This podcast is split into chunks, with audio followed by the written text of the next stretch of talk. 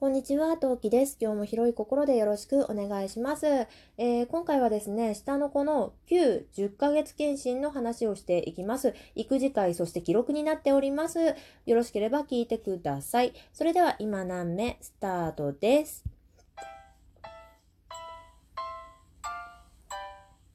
何目この番組は戦闘不能日常。あれ？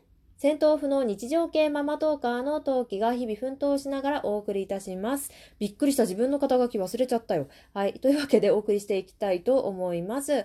えー、90ヶ月検診は90ヶ月検診じゃないです。9点10ヶ月検診、9ヶ月か10ヶ月の時に受けてくださいねっていう検診になっております。そんなこと言われなくたって分かってるよっては思うんですけど、ちょっとこれね、あの、90ってさ、言うとさ、9、10ヶ月検診なのに、あの、ママ友とかに言うとさ、え、そんなに大きかったっけ？え、そんな検診あったっけ？みたいな感じで言われるんですよね。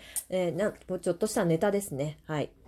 で、ちなみに言うと、この9、10ヶ月検診って、上の子の時なかった記憶があるんですよね、私。なかった気がするんだけど、あったのかな？えー、私の上の子の時の記憶って、えー、まあ、生まれます。1ヶ月、3ヶ月、6ヶ月、6、7ヶ月、1歳児検診だったの。だった気がするの。だからこの9、10ヶ月検診ってなかった気がするんだけど、最近は3ヶ月おきに検診があるんですね。予診票がね、届いた時、大変に驚きました。はい。で、さて、私が行っている小児科は小さなクリニックなので、えー、まあ前日に予約して午前中にパパーっと行って帰ってきました。まあ行って帰ってきたその時間、なんと行き帰りの時間を含めて40分 あっという間に終わりました。とりあえずね、やった内容とか流れの方を話していきたいと思います。まず、抱っこ紐で行きました。なぜかというと、うちの子は今のところベビーカーが嫌いなんです。というわけでね、えー、抱っこ紐で行きました。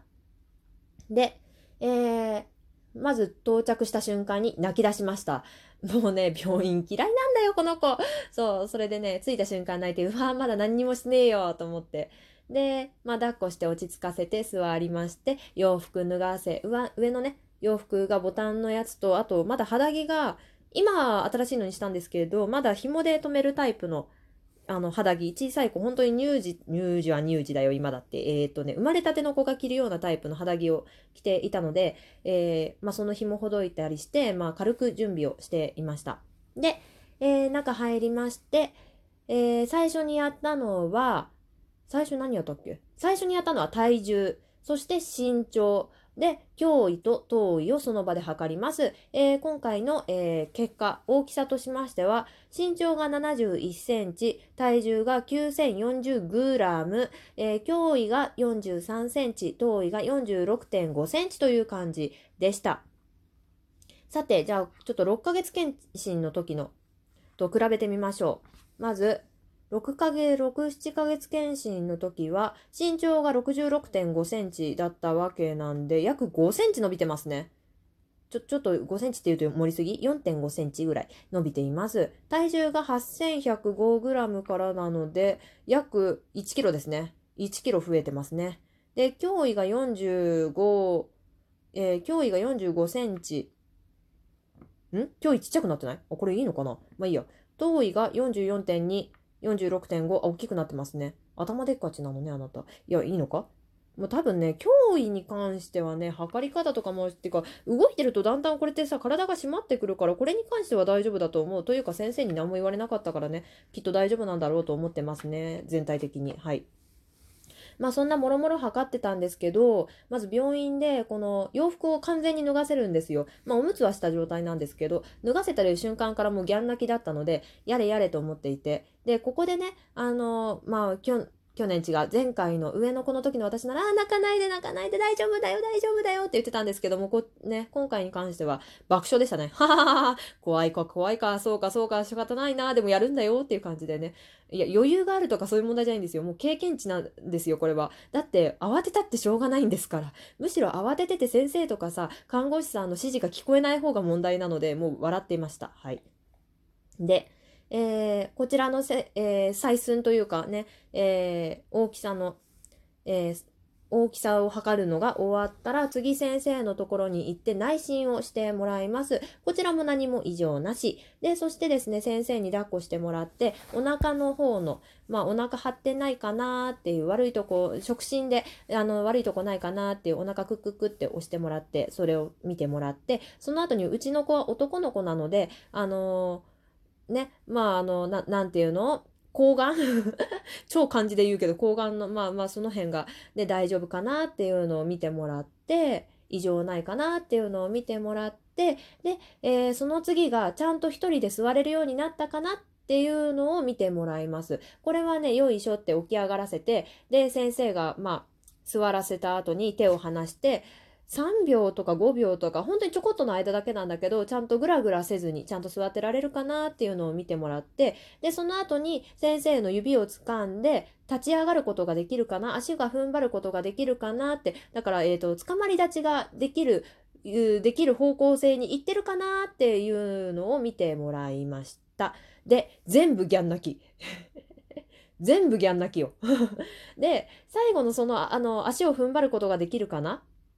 っていうところに関してで言うと、もうね、もう、もうね、泣いてて、ママっていう、もう、こう、あの、うちの子まだママってなんて言えやしないんだけど、もうギャン泣きで、もうね、訴えての、ママだっこ、ママだっこ、ママだっこっていうそういう訴えがね、もうね、もう多分ね、あの、もう誰でもわかる。もう、アフレコみんなできる100%みたいな状況だったので、あの、果たしてあれが検査のうち的にありかなしかって言われて困れたぐらいのレベルではグラグラしてたんですけど、先生にお家だとできるって言われてできますねって、なんなら捕まり立ちし始めましたねって話したら、ああ、じゃあいいよって言って終わりました。はい。ね、先生によってはあまりにもギャン泣きが過ぎると検査にならないからって言って後日また来てくださいなんていうこともあるらしいんですけどうちの先生はねあのかなり辛抱強い方というかなのの先生らしくねそのまま見てくださいました。ありがとうございました。はい。まあ一応月1で上の子の病院行ってるんですけどね。だけど慣れないね。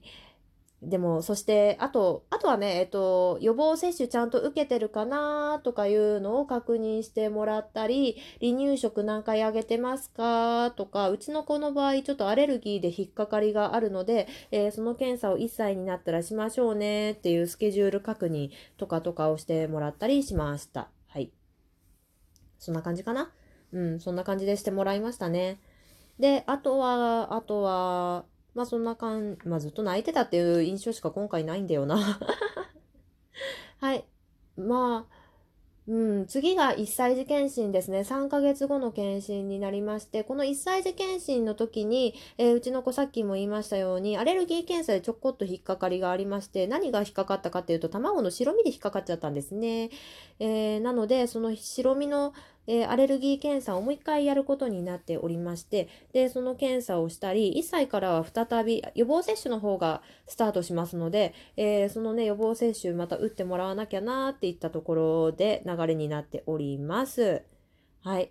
1歳児検診のそういえば予診票どこだっけ？あったような気がするけど、実はこれ90ヶ月検診やった後って1歳児検診ないとかってうちかな？まあその辺もちょっと確認して、またお話できたらなーっていうふうに思います。というわけで、まあ、話の切りが良いので、ちょっと短いですが、この辺りにしたいと思います。聞いていただいた方ありがとうございました。えー、フォローやリアクションボタンの方をポチポチしていただけますと励みになります。よろしくお願いします。はい。そして今、えー、冬季8月26日1000回を迎えたいという願望に向けて、ただいま私を1000名に連れてってという、えー、トーカーさんとコラボをしまくるという企画をやっております。よろしければそちらご参加いただけましたら嬉しいです。それでは聞いてくださいさってありがとうございました。次回配信でまたお会いしましょう。またね。何名